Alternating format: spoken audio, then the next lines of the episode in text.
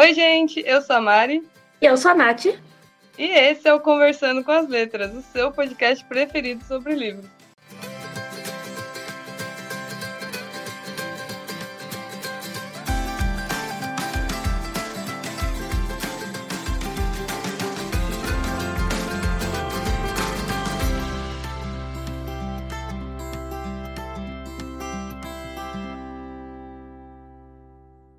O episódio de hoje é Conversando com Livros Infantis.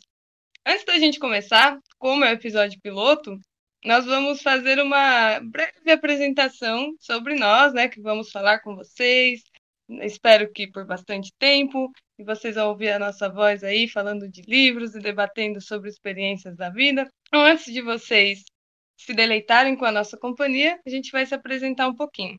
Eu sou a Mariane, Mariane Dalaval, eu tenho vinte e quatro anos, eu sou formada em Pedagogia e em Letras, eu atualmente curso Gestão de Tecnologia da Informação, e eu sou apaixonada por livros desde, desde sempre, desde que eu aprendi a ler, desde que eu fui alfabetizada com uns quatro, cinco anos, eu sempre gostei muito de ler, tanto de Bida Mônica, livro infantil, fábulas, enfim.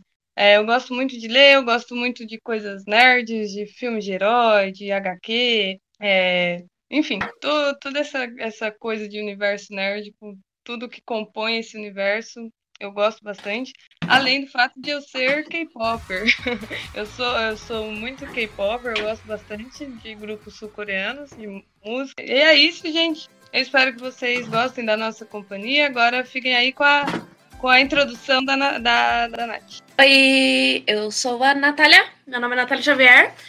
Eu sou formada em publicidade e propaganda e sou emo. É isso. Ah, eu sou emo! Não, mas além de emo, assim, eu sou muito viciada em Twitter. Eu gosto muito de ler. Quando eu começo a ler, assim, eu não paro até acabar com toda...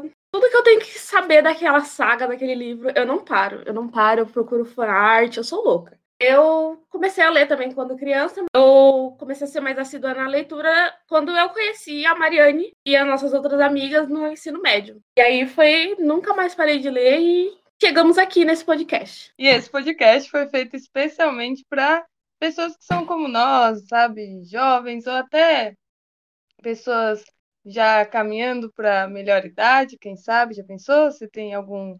Algum idoso ouvindo o nosso podcast? Nossa, ia eu ia adorar. Demais, né? Não, eu também. O podcast foi feito com o intuito de é, compartilhar as nossas experiências advindas da leitura, né? É, e as experiências de vida que a gente que acompanharam nossas mudanças de gosto literário, nossos modos de enxergar as histórias que estavam sendo apresentadas ali no livro. Então, esse podcast foi feito de fãs de livro para fãs de livro. Como eu já disse, eu espero que vocês gostem bastante dessa série que a gente vai fazer. Ela começa com livros infantis, vai para os livros da juvenis, né? Infanto-juvenis, juvenis e os livros que a gente lê agora na idade adulta.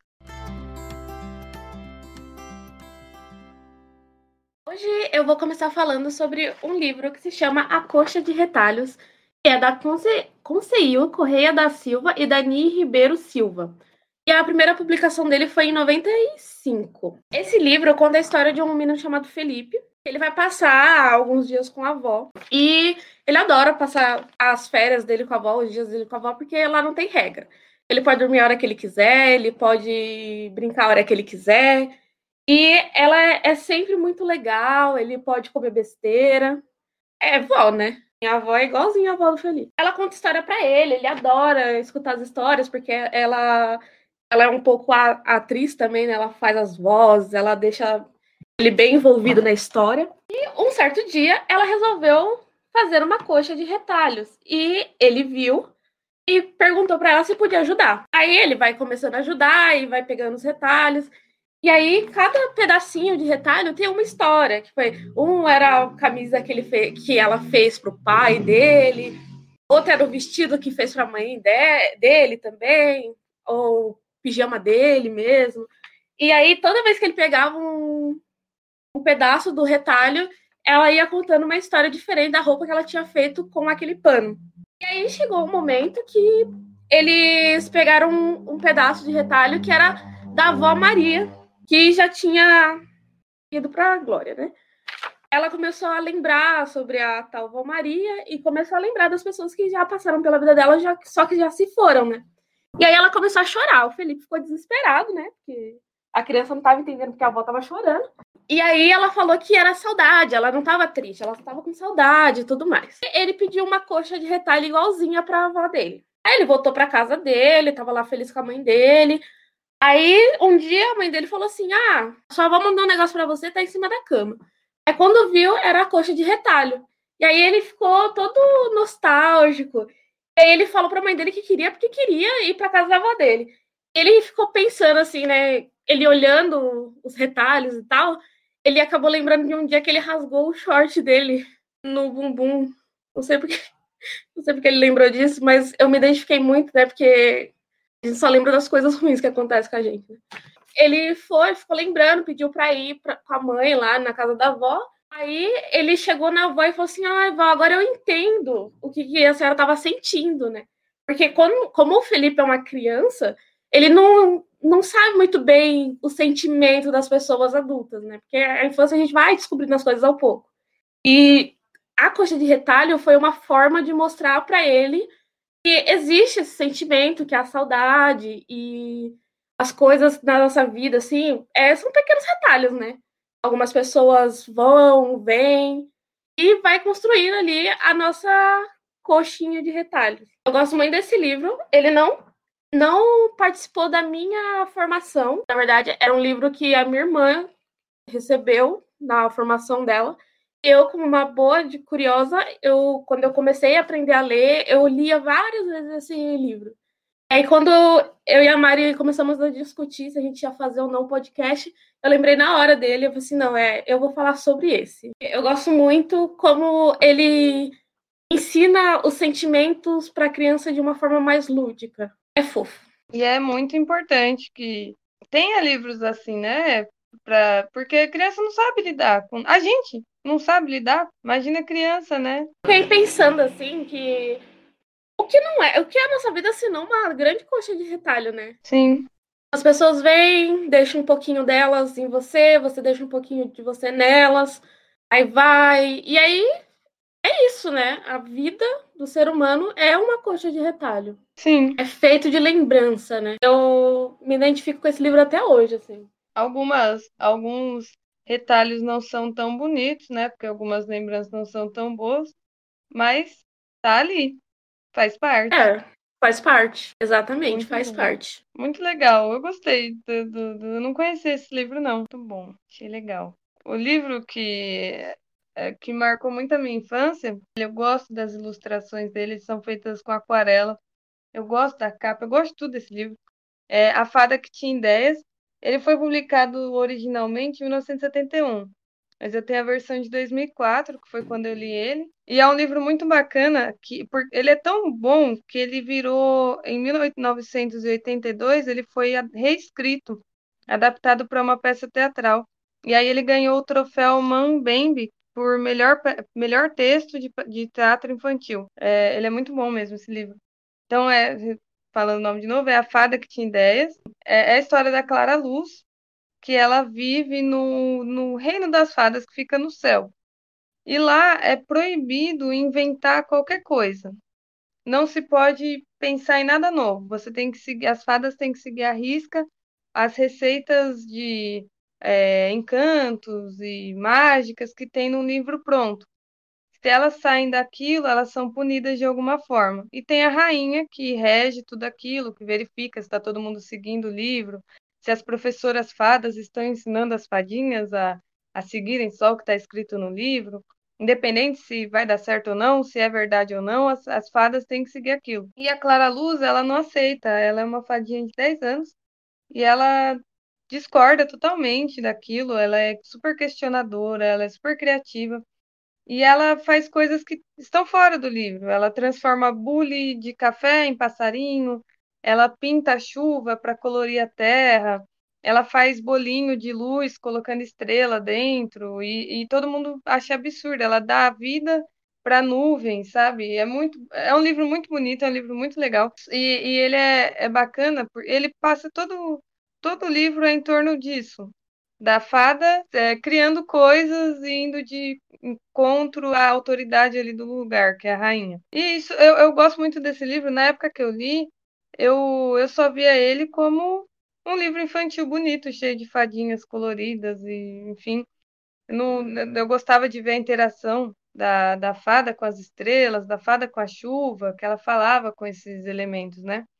E só que quando, a, relendo, depois que eu cresci, eu percebi que, na verdade, é uma crítica, né, da autora. É uma crítica que, a maioria das vezes, as autoridades, elas não querem que a gente pense mesmo, que a gente crie coisas novas. Isso é, é prejudicial para qualquer autoridade. Quanto menos a pessoa pensa, mais fácil vai ser de controlar, de manipular ela. E, e depois, relendo, depois de muitos anos, que eu parei para pensar que a, a Fernanda Lopes de Almeida, autora da Fada que Tinha Ideias, ela estava fazendo essa crítica e incitando as crianças a, criar, a terem ideias, a questionarem as coisas, a terem senso crítico, né? Mesmo que de forma absurdamente lúdica e, né, fantasiosa, mas ela está incentivando as crianças a terem ideias próprias, a serem criativas. Por isso que eu gosto muito desse livro, eu super recomendo. Ele é para crianças de nove a doze anos, mas, nossa, adulto lê isso aqui e se diverte pra caramba, é muito bom. Gosto muito desse livro. E tem uma coisa nesse livro que eu acho que serve muito, assim, quando eu fiz faculdade, os nossos professores falavam assim, não, vocês aprenderam tudo no padrão e agora vocês têm que ter ideia. Vocês vão ter que pensar fora da caixa. E como a nossa educação toda é dentro de uma caixinha, desconstruir isso é muito difícil. E quando você é, é criança, você não tem nada, você é um quadro em branco, né? Eu acho que é muito importante dar essa, essa voz para a criança, né? Para você ver, né? Tanto A Coxa de Retalhos quanto A Fada que Tinha Ideias, eles são livros totalmente lúdicos, completamente com escrita simples, com ilustração. É muito, é muito importante para a criança, porque é, é através dessa, dessa brincadeira, dessa comparação com retalhos, com fadas que moram no céu, a criança pode compreender o mundo ao redor dela, se entender também. É muito legal. Eu gosto bastante de livro assim que ensina a criança a ser meio criança, sabe? A não deixar uhum. que a, o mundo assim... deixa você numa caixinha. Eu gosto muito. Eu acho que esses dois livros, assim, mesmo depois de adulta, a gente pensa, assim, a gente lê e fala assim, nossa, caramba, né? Sim. É, mesmo a gente lendo depois de anos, a gente fica é, impactado e reflexiva também. É, é uhum. que nem... É, eu, eu gosto muito de ler livro infantil, mesmo agora. Eu, um que eu peguei para ler foi o, Príncipe, o Pequeno Príncipe. É um livro que é considerado infantil, só que, uhum. apesar de eu não concordar muito, porque eu acho a escrita dele meio, um pouco complexa demais para criança ler, criança não entender. Só que é um livro, gente, tem cada é, lição de moral, né? Tem a, o meme hoje em dia, né? O tapa do dia, tem cada tapa do dia naquele livro, e é para criança, né? Eu, eu acho que os melhores livros infantis são esses, que fazem a gente... mesmo depois de adulto, pensar e repensar na nossa vida, na, nos nossos sentimentos, na, na sociedade. Até porque a gente vive tão acelerado, né? Tipo, informação todo tempo, não pode parar, é trabalho, faculdade, um monte de coisa. Você lê esse tipo de coisa, você fala, nossa, verdade, né? E eu acho Exatamente. também que quando você lê para criança esse tipo de história, a pessoa que tá lendo para criança também se sente tocada, né?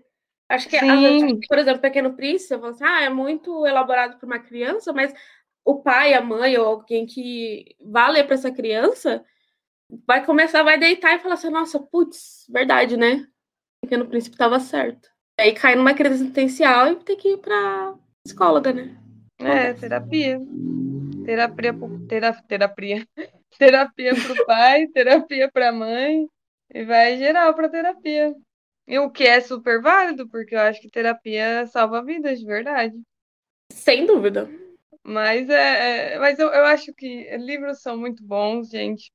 Livro é, é tudo de bom e, e é super válido. Eu, eu amo famílias que, que têm esse... Claro que livro é caro. Por exemplo, esse aqui, A Fada que Tinha Ideias, ele está custando, tem, tem sites que cobram sessenta reais, tem site que ele está a quarenta reais. Pensando hoje, né, na pandemia, que tem grande parte do Brasil está desempregado, não tem condições de um pai ou que, se, que ou compra comida ou compra livro, né, não, não tem condições, né, não, é muito caro hoje em dia.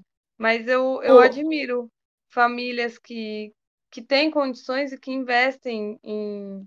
nessa parte da educação da criança, que não fica se limitando ao que a escola dá, é, as atividades que sabe que são para a idade dele. Eu acho legal, família que incentiva a criança a ler. O A Coxa de Retalhos está quarenta e um reais e noventa e dois centavos. Nossa, olha! Tem vinte e seis páginas. E, e é um livro muito legal, assim, mas tá na faca, né? Então, gente, é muito caro. O livro no Brasil é muito caro, o que é muito triste.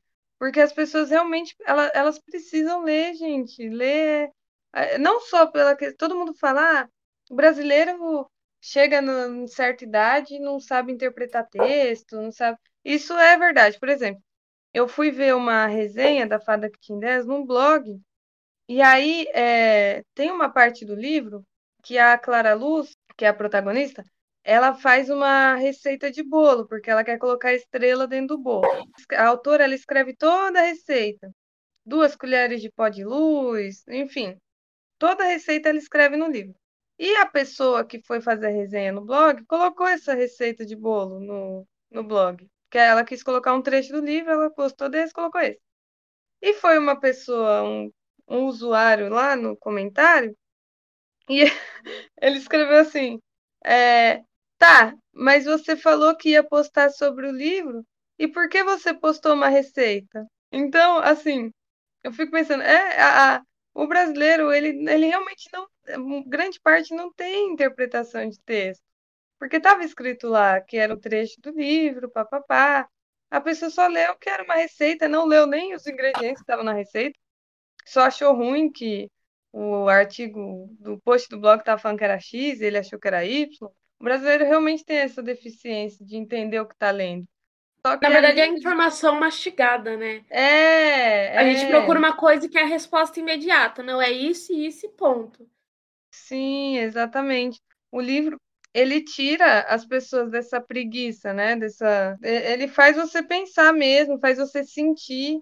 Livro é, é muito... Livro bom é livro que faz você sentir o que está escrito, você se colocar no lugar do, do personagem.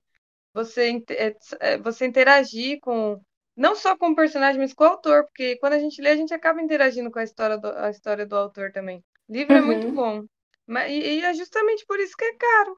Porque é, você acha que o governo vai sair distribuindo livro, assim, para as pessoas? Começar ah, a ter é. paciência para ler as coisas e perceber que tá fazendo coisa errada, né? Não é? Exatamente. Gente, mas livro é... Livro é tudo de bom, as crianças têm que ler. E eu super indico A Fada que Tinha, a Fada que, que tinha Ideias. É um dos melhores livros que eu já li. Olha, eu li, eu li quando eu tinha sete anos. E ele é um livro que, que eu, eu, sei, eu sei toda a história dele, eu não esqueço, porque é, um, é muito bom. Nossa, me marcou mesmo. É muito legal, assim, quando tem um livro que você lembra e lembra com carinho, né? Sim. Tem uma coisa que eu li aos sete anos que eu lembro... Não deveria lembrar disso, mas me marcou muito, que é, eu tava tentando, né, assim, aprender a ler mais fluentemente, né, que quando a gente aprende a ler, a gente lê com as pausas erradas e tudo mais, e com sete anos eu já tava naquela leitura mais dinâmica. E aí, veio na apostila do município uma reportagem da Folha, falando do urubu Casimiro, que foi enterrado com pompas em Minas Gerais. Por que que eu lembro disso? Exatamente como está escrito, eu não faço ideia. Mas me marcou tanto, eu achei tão engraçado, tadinho, né? Morreu, mas era, era muito engraçado pra mim. E me marcou tanto quanto a, a Barbie que trocou o Ken pelo boneco australiano de plástico, né? Porque as pessoas não sabem, mas a Barbie é divorciada do Ken desde o início dos anos dois mil. Ué, como assim? A Barbie não é casada com Ken. Nossa, minha vida foi uma mentira. Não sei se agora eles se reataram, né? Que nessa pandemia tá todo mundo reatando com isso. Mas, no começo dos anos dois mil, ali em dois mil e quatro, ela era divorciada do Ken. Ela não estava mais. Ela namorava um boneco australiano de plástico. Qual que é o nome desse cara? Não lembro. Só lembro que ele era australiano e de plástico. Gente, eu só passo pano para essa separação se o Ken era abusivo. Se não, gente, nossa, eu nunca trocaria o Ken, ele é rico. Mas a Barbie, ela é o que ela quer. Ela é rica, né? Quem precisa do Ken se ela pode ter o boneco australiano de plástico? Será que o boneco australiano de plástico... Nossa! Aqui parece um trava-língua. Parece. Ai, meu Deus. O que será que o boneco australiano de plástico tem que o Ken não tem? Mas eu acho que fica aí uma, uma pergunta, né? Será que a Barbie ainda está com quem? Reatou com quem? Ou está com o boneco australiano de plástico? É uma boa coisa se pensar. Eu não vou dormir mais, porque eu achei que eles eram casados ainda. Não, nossa. E depois que veio essa Barbie fashionista, né? Que tem a Barbie de um monte de tamanho, né? Umas menores, outras maiores, com bastante representatividade. Veio os Ken também, tudo cheio de representatividade. Ah, isso é bom. Será que ela mudou de namorado? Tem uns é, ali que eu não gostei muito, mas tem outros que é bem bonitos, assim. Eu trocaria o Ken por eles, entendeu? Ah, tem uns que é muito topzeira, é estranho. Não gosto, ah, não, nem do boneco topzeira. Não. não. Até com o copo samurai. Nossa, é isso que eu ia falar. Eu não sei o que é pior, o... o... O topzeira ou o esquerdomacho? Nossa, não, não. O good vibes. Nossa. Não. Nossa. Tem uma série na Globo, aquela Todas as Mulheres do Mundo. Tem um esquerdomacho lá. Ai, legal. Muito triste. Assisti cinco minutos e não consegui, porque ele me irritou. Ah, não. Mas eu não gosto de gente é assim também, não. Gratiluz, nossa. Ah, não. não. Eu, eu adoro o ajuda humanitária, vamos nos pegar, sabe? É, não usem vamos... pautas... importantes pra pegar mulher, gente. Pelo amor de Deus. É horrível. É péssimo. É um absurdo. Eu, eu só passo pano... Eu não gosto, mas eu só passo pano quando é só no nível saudação ao sol. Mas passou disso. Lá na, pla... na praça. Na praça pôr do sol, tem um monte de gente que aplaude o sol. Tem, tem. É o sonho do meu ex-marido era me levar lá. Nossa, todo... Tá aí, tá aí um dos motivos por ele ser ex. Nossa, foi um dos momentos mais constrangedores da minha vida ver as pessoas aplaudindo o sol. Foi bonitinho, foi good vibes, mas eu não sou desse rolê. É, eu também não. Eu, na verdade, eu, nem, eu, eu não sou de rolê nenhum, quase, né? Porque... É, exatamente isso que eu ia falar. Eu não sou do rolê. É. Nenhum. Meu rolê é sentar, ler meu Kindle, ficar ali, ó, folheando as folhas. Folheando as folhas é ótimo. É. Meu, meu rolê é esse. É, não. Ó, o, o máximo de rolê que, que eu faço é ir pra Liberdade. É o meu ápice. Faz um Faz ano que eu não vou na Liberdade. Faz um ano que eu não, não faço nada da vida, que eu tô presa. O Covid tirou a liberdade de mim, literalmente. Quero mandar um beijo, um abraço pro dono do Porquê Sim. Melhor restaurante de comida japonesa. Muito bom. Tô com saudade do gyoza. Nossa, que restaurante. Gente, a gente fica na fila horas, né? É uma dica. Você que tá ouvindo, que você não é de São Paulo, Liberdade, eu não sei se você conhece, mas é um bairro de São Paulo que ele é onde tem a maior concentração de imigrantes japoneses, tem chineses também, vindos pra cá, pra São Paulo. Então, eles se concentram lá. Nem o Bexiga tem a concentração de... de italiano, Bom Retiro de judeu e de é, coreano. É, lá Liberdade é japonês e tem chinês também. É, e lá tem muito, tem tudo que vocês imaginarem da cultura japonesa. Mercado, é, restaurante, loja de roupa, tudo, tudo da cultura oriental você vai achar na Liberdade. É, e, inclusive, é, eventos de, com cosplay, com, enfim, é, lojas de mangá, é muito legal. E aí, lá tem um restaurante que chama Porquê Sim, e é um restaurante que você tem que ficar na fila na hora do almoço, horas para você conseguir entrar, né, para ter uma vaga, para você entrar no restaurante, fazer seu pedido, mas vale muito a pena, gente, nossa. Vem lamen, sabe? Quem, quem gosta de anime e tem vontade de comer comida japonesa que aparece em anime, quem gosta de, de drama, né? De dorama japonês, coreano, nossa, vocês vão amar, gente. Aquilo é vida. Aquilo e é barato. E é barato, é. é. Eu tô falando e é barato da, da última vez que eu fui, foi você que pagou pra mim, mas... É, mas foi barato. Os pratos é. variam ali de trinta e cinco, assim, é bem barato. É muito bom. Nossa, eu amo esses rolês. Nossa, pra mim, eu trocaria aquele dia, é, um dia, assim, por exemplo, ficar sabe, esse pessoal que... Não, não julgo, porque cada um faz o que gosta, que se sente confortável, que traz alegria. Mas eu, eu troco muito esses rolês de... É, de ter que, que... Porque tem muita gente que sai pra rolê pra, pra arrumar ficante, né? Eu troco, eu troco... Eu troco esses rolês pelo porquê sim, assim, de olho fechado. Nossa. É porque eu nunca saio pra encontrar ficante, né? Traficante.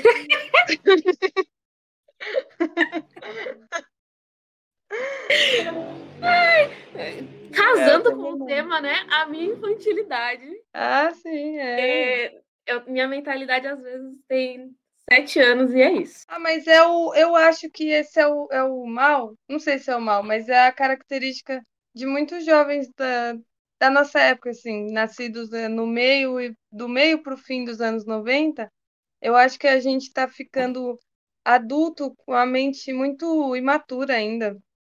É, na nossa época, por exemplo, na minha idade, a minha mãe já me tinha, eu já tinha quatro anos, a minha mãe já era mãe de uma criança de quatro anos, já era dona de casa há cinco anos e trabalhava fora ao mesmo tempo que era mãe e tinha toda uma responsabilidade. Meu pai já era pai de família. Eu estudo, dou aula, e é isso. Mas eu acho que isso tem a ver com a nossa expectativa de vida, assim, sabe? Então, quanto mais alta vai ficando, a gente tem menos pressa de fazer as coisas. É, isso é verdade. Eu gostaria de menção honrosa às fábulas de Esopo. Sim! Eu gostaria de dizer que eu tentei ser a formiguinha, mas eu sou a cigarra. A procrastinação enterrou em mim. Gostaria de ser formiga, mas sou cigarra. Mas Leonardo as fábulas são maravilhosas. Então, então, se, se Leonardo da Vinci era cigarra, por que é. eu não posso? É, porque eu não sou Leonardo da Vinci, né? Eu tenho todos os talentos de Leonardo, mas, pelo amor de Deus, né? Nunca pintei pro Papa, né? É, Leonardo poderia ser. É. Esquece que eu falei, eu não, não posso ser. Ele, ele tem moral pra ser a cigarra. É, eu não. Não, eu também não. Mas, de fato, as fábulas... Eu adorava ler fábula porque tinha sempre a moral da história. As pessoas sempre Sim. aprendiam alguma coisa com aquilo, sabe? Era muito legal. Eu tinha, inclusive, uns livrinhos das, das fábulas de Esopo. Me identifico muito com a tartaruga. Eu sou um pouco lerda. Mas também com a cigarra, né? Infelizmente, aí não, não servi pra ser formiga, não. Eu, eu, eu gostava muito da, da fábula de Esopo, que é, é aquela do cachorro, ele ia pegar um pombo, mas ele queria dois e acabou que os dois foram embora.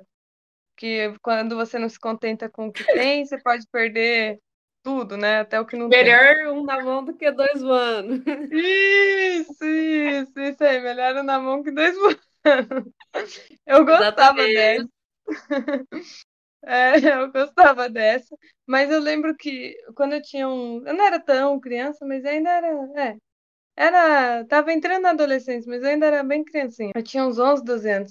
Eu, ta, eu fui pro, pro salão de cabeleireiro uma vez fazer progressiva, né? Porque eu tinha que alisar o cabelo, né? Lógico, senão eu ia morrer se eu não alisasse o cabelo. Com certeza. E aí eu, é, e aí eu ficava o dia inteiro no salão. Eu, eu almoçava no salão, eu, eu chegava de manhã e ia embora à noite. Porque na época eu tinha muito cabelo e dava muito trabalho. É, aí, meu cabelo é, é crespo, então dava muito, elas passavam muito produto. E várias vezes passava chapinha e tudo mais. Aí eu ficava muitas horas lá. E aí elas me davam livro para eu ler, porque elas ficavam com dó. Porque senão, eu, na época eu não tinha celular igual hoje, né, smartphone. Aí eu não tinha o que fazer, senão eu ia ficar lá olhando pro nada. Aí a, a, o pessoal me dava livro. E eles me deram um livro de autoajuda. É, agora que eu sei que o livro é de empresário, sabe? Para empreendedorismo. Aí... Continua. O nome do livro era Aprenda a Viver com os Gansos.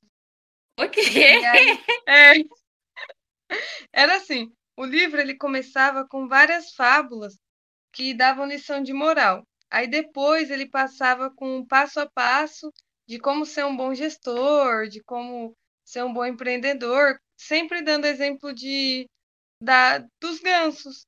Tipo, o ganso voa é, seguindo o líder, então você também tem que seguir o líder, ou você tem que ser o líder, enfim, eles davam os exemplos doidos. Mas antes de Segue chegar o líder. nessa parte... É... Futebol adora essa, essa frase, segue o líder. Sim, era, era bem isso. Antes de chegar nessa parte do livro, tinha essas fábulas. E uma fábula que eu lembro até hoje era a história de um... Não, não é uma fábula clássica, né? Mas enfim, é uma fábula porque tem animal e tudo mais. É a história de um lenhador que ele adotou uma raposa. E todo mundo da aldeia dele falava que raposa é traiçoeira, que um dia a raposa ia trair ele, né? Pra ele não, não se apegar àquele animal. E aí o lenhador teve um filho e, e ele precisava ir trabalhar, deixava o bebezinho aos cuidados da raposa. A raposa era babá, porque ele confiava muito na raposa. Exploração animal. É, trabalho escravo de, de animal. E abandono de incapaz, né? Abandonar um bebê com uma raposa. Aí. Desculpa. Eu imaginei uma raposa cuidando de um bebê. E assistente social chegando. O que, que é isso? Mas será que a raposa era maior de idade? Eu acredito que sim. Pelo menos eu espero, né, tadinha da raposa. É porque animal tem idade diferente da nossa, né? É, de fato, de fato. Mas continue a fábula, desculpa interromper. Então, aí um dia o lenhador foi, como os outros, foi trabalhar, deixou o bebê com a raposa babá. E aí ele ficou sabendo que uma cobra entrou na casa dele. O pessoal da vila começou a gritar, tem uma cobra, vai atacar seu bebê. Ele saiu correndo e foi lá pra casa dele. Quando ele chegou lá, ele viu a, a raposa com a boca toda ensanguentada e o bebê caído no chão. E na hora ele pensou, nossa... A raposa matou meu... a raposa matou o bebê. É, era verdade, tudo que falaram. Nossa, a raposa me traiu e ele matou a raposa. Desculpa. Desculpa. Desculpa. A raposa morreu na hora pra eu estar rindo.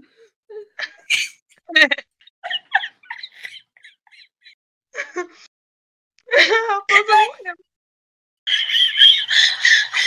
Ai, não, é, não era disso que eu tava... É que, nossa, que homem de, de fé fraca, né? Não é?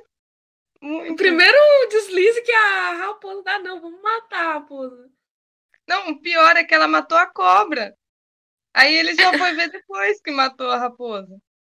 Parabéns. Ela tava, ela tava protegendo o bebê. Nossa, um absurdo. Aí o homem, o lenhador, no fim da história, viveu com peso na consciência pro resto da vida dele, porque matou um amigo. Eu não entendi direito a moral da história, acho que... Eu acho que a moral da história é, tipo, tem que ouvir os dois lados, sabe? Ah, é não verdade. Tomar a decisão precipitada. Avalia tudo acho primeiro que... antes de agir. Acho que, acho que era isso que o livro queria ensinar pro futuro gestor, né? Ouvir é. o lado do cliente e o lado do funcionário dele. Porque às vezes é um funcionário confiável, né? Era uma raposa com, cuidando de um bebê. E ele demite o cara. Depois que ele vai ver que a cobra tava lá. Né? Mas quem teve o bebê? Eu não sei. Eu fiquei pensando, você contando, você, nossa, mas só tinha o pai, o que aconteceu? Ué, vai ver, ele adotou, né? É. Ele não adotou uma raposa? Pelo jeito. Mas aí ele, ele deixou junto com a raposa. Grande adoção. É, a raposa era amiga, né? No fim. É igual a do Utopia. Isso, é. Exatamente. É uma raposa legal. Uma raposa do bem. Outra lição de moral também, acho que dá pra tirar disso, é que nem tudo que falam sobre fulano é verdade. O pessoal é. da vila falava que fulano, a raposa, era um mau caráter. A raposa era super de boa. Era uma raposa do bem. Eu tenho uma boa resolução pra essa... A conclusão dessa história da raposa, né? É, é What the Fox Say. What does the fuck say? Desculpa. Mas no fim a raposa nem disse nada, né? Não deu nem tempo, pobrezinha. É, mas eu não sei se ela falava, né? Mas se era fábula, com certeza falava. É, é devia falar. Tadinha. Mas é uma, é uma história pra se pensar. Fábulas de Esopo são histórias pra gente pensar. E ensina, né? Tá bem nessa linha dos livros que a gente falou. Ensina, né? Sim. Tipo, não pode vezes... ser procrastinador. É. Não pode dormir em corrida. Eu acho que a, a lebre ali, né? Da, da corrida, ela é, é muito ansiosa, assim. Você vê que ela é uma pessoa ansiosa. Uma pessoa é ótima, né? Ela é uma lebre ansiosa. Por que que ela tem que fazer tudo muito rápido? Né? A pressa é inimiga da perfeição, não é? Sim. Mas eu também já ouvi que o bom é o inimigo do ótimo, né? Não, o ótimo é inimigo do bom. Então, melhor tá bom do que você tentar fazer o ótimo e dar errado. É, tipo do é melhor um na mão que dois voando. É. Várias é, formas de dizer a mesma coisa. É, as fábulas, elas traduzem muito do que a gente vive na realidade. Ela parece muito ilógico, né? Porque é, eu, eu, não, eu consigo imaginar, porque eu sou trouxa. Então eu realmente consigo imaginar a cena de um coelho apostando corrida com uma tartaruga. Mas são, são situações, assim, surreais. E que mesmo assim explicam muita coisa, igual é, a fada que tinha ideias. Não existe fada, né? Mas que explica muita coisa de como é a sociedade de verdade. É. A coxa de retalhos já é mais próxima da realidade do, da criança. E eu acho isso bacana porque fala de um assunto que é muito real, né? Sentimento é real mesmo. Apesar dele ser abstrato, né? E difícil de compreender, ele é real. Então, é legal essa escritor usar elementos que existem mesmo para explicar. É mais é... fácil de entender, deixa a compreensão mais fácil. Eu também acho. E torna a criança mais empática, né? Sim. Eu acho que esse A Coxa de Retalhos me envolve muito pela empatia. Porque ele compreende o que a avó sente quando ele passa a sentir também. Ele sente essa empatia e a gente precisa trabalhar muito, porque hoje em dia a gente não é muito empático, né? Não. E A, a, a gente tá cada vez mais egoísta, na verdade. É, e trabalhar isso com a criança, desde criancinha, desde pequeno, eu acho muito legal. É, é muito importante mesmo. A gente... É, é triste. Eu, eu, eu trabalhei, né, em maternal pública. E é triste ver que não tem livros assim, são, são poucos livros que, que a prefeitura disponibiliza para as crianças, e por, ser, por serem poucas funcionárias para muitas crianças, e muitas crianças para poucos livros, a gente não pode deixar a criança ter esse contato direto, assim, que nem você teve de encostar no livro, de folhear o livro desde pequena, eu tive, muita gente também teve, mas... É, nessa maternal e várias maternais públicas Brasil afora, as crianças não podem pegar no livro assim, porque tem pouco livro. Se toda criança quiser pegar, quiser folhear, ele vai rasgar, vai se deteriorar fácil e não pode, porque a prefeitura não vai repor assim, ah, estragou, tudo bem, amanhã vai ter outro, ou tem mais um monte dele. E é muito ruim criança não ter contato assim, físico com livro. Muito triste. O livro vai virar uma grande bolinha de massinha que misturou todas as cores. Sim, é. E pior que vira mesmo. Tem criança que é, eu percebia que ela, ela tinha gosto, sabe? Ela tinha todo o apreço, ela virava folha e olhava detalhe por detalhe da ilustração e passava a mão, na, na, o dedinho nas letrinhas, assim. Dava uma dó, porque aí a outra criança que já não tem... tanto cuidado assim, via e queria pegar, e já rasgava, aí pior que, que a bronca fica pra, pra tia, né, que tava olhando, porque a tia deixou estragarem o livro. Só que, e aí a gestão não, não queria saber. Eu, eu, se eu chegasse e falasse, ah, então, é porque uma aluna, um aluno, enfim, uma criança, ela, ela tava realmente tendo contato com aquele livro, eu não quis pegar dela, porque... é importante aquilo, a gestão não estava nem aí. A gestão falou, não, rasgou, e era uma criança que estava sob sua responsabilidade, e vai ficar um livro a menos por sua causa, tá vendo? Por isso que não pode deixar a criança pegar no livro, não sei o que, não sei o que. Ah, é um absurdo. A escola municipal do Brasil é, é absurda. Principalmente de ensino infantil, porque o Brasil é um dos países que menos investe verba em ensino e em educação infantil. Ao contrário de países de primeiro mundo, né, da Europa. Os países é, de primeiro mundo, eles investem muito em ensino infantil, mais até do que em ensino superior. No Brasil, ao contrário, e é muito triste. E a base da educação vem do ensino infantil. E é, ela é, é o que vai moldar, né, dar norte aí para toda a nossa caminhada na vida acadêmica, profissional e até pessoal. É justamente por isso que o governo não, não dá verba para ensino infantil. É, mas é. Pra que que vai criar seres pensantes? Desnecessário. Completamente. Tem que ser todo mundo é um bando de, é, de, de, de laranja, como dizia na, na minha querida empresa de call center, que eu trabalhei com muita alegria. Tem que ser todo mundo um bando de laranja Um beijo pro pessoal do call center. É. Ai, gente. Call center é uma coisa muito triste. E, te... e as laranjas que pensam são podres. É isso. É, infelizmente, né? De novo a gente hum. entrando nas caixinhas da vida, né? Todo mundo na caixinha, porque... E é engraçado que todo mundo que tá fora da caixinha é doido, né? É considerado louco. É fora da casinha que é doido. É fora... Ah, é verdade. Ah, mas é também, é caixinha, casa é uma caixa. É tudo questão de perspectiva. É. A gente é. entra numa grande viagem espiritual agora. Sim. Ai, que é a vida, ai, senão uma grande caixa. É. Mas é isso, gente. Esse, esse foi o nosso podcast. Eu espero que vocês tenham conseguido compreender todas as ideias que nós discutimos aqui. O próximo episódio vai ser Conversando com livros da adolescência, os livros infantos juvenis que marcaram Uhul. nossos anos dourados. Crepúsculo Nossa. chegou sua vez. É isso aí. Mentira, Nossa. eu não li Crepúsculo. Ah, você Grande não, spoiler. Você não, você não terminou, Grande né? spoiler, eu não terminei de ler Crepúsculo. Grande spoiler. Mas aí, aí você vai ter que explicar por que, que você não terminou de ler Crepúsculo. É. A gente vai de Crepúsculo aos romances de guerra, que foi, foram os que eu li na minha adolescência. Falando assim, parece até que eu tive uma adolescência triste, né? Porque eu só lia livro triste. Mas eu acho que agora, pra finalizar, a gente tem hum. que ter uma frase de efeito, assim, sabe? Tipo, uhum. igual as fábulas de Esopo. O que, que a gente aprendeu com esse episódio de podcast? É, o que, que você aprendeu? Eu aprendi que eu tenho saudade de ler Cezinho. Inclusive, parece um negócio... estranho, mas era uma revistinha do SESI, né? Era um gibi do SESI. Muito bom. Saudade Cezinho. Saudade Demutranzinho. Turma da Mônica eu não tenho saudade, porque eu leio até hoje. Então, não tenho saudade. Só tenho que mandar abraço mesmo pro Maurício de Souza. Adoro ler gibi. Maurício de Souza. Meu sonho eu... é visitar o Maurício de Souza Produções. Deve ser muito legal. Deve. Eu vi o Maurício de Souza na Bienal do Livro. Deu vontade eu de abraçar sim. ele. Ai, mas imagina. Eu não tava na fila pra ver ele. Eu tava na fila pra ver outra pessoa. Mas é Ai. isso. A minha frase, assim, de Esopo, né? Melhor um na mão do que dois voando, não é mesmo? Eu adorei essa. É muito boa.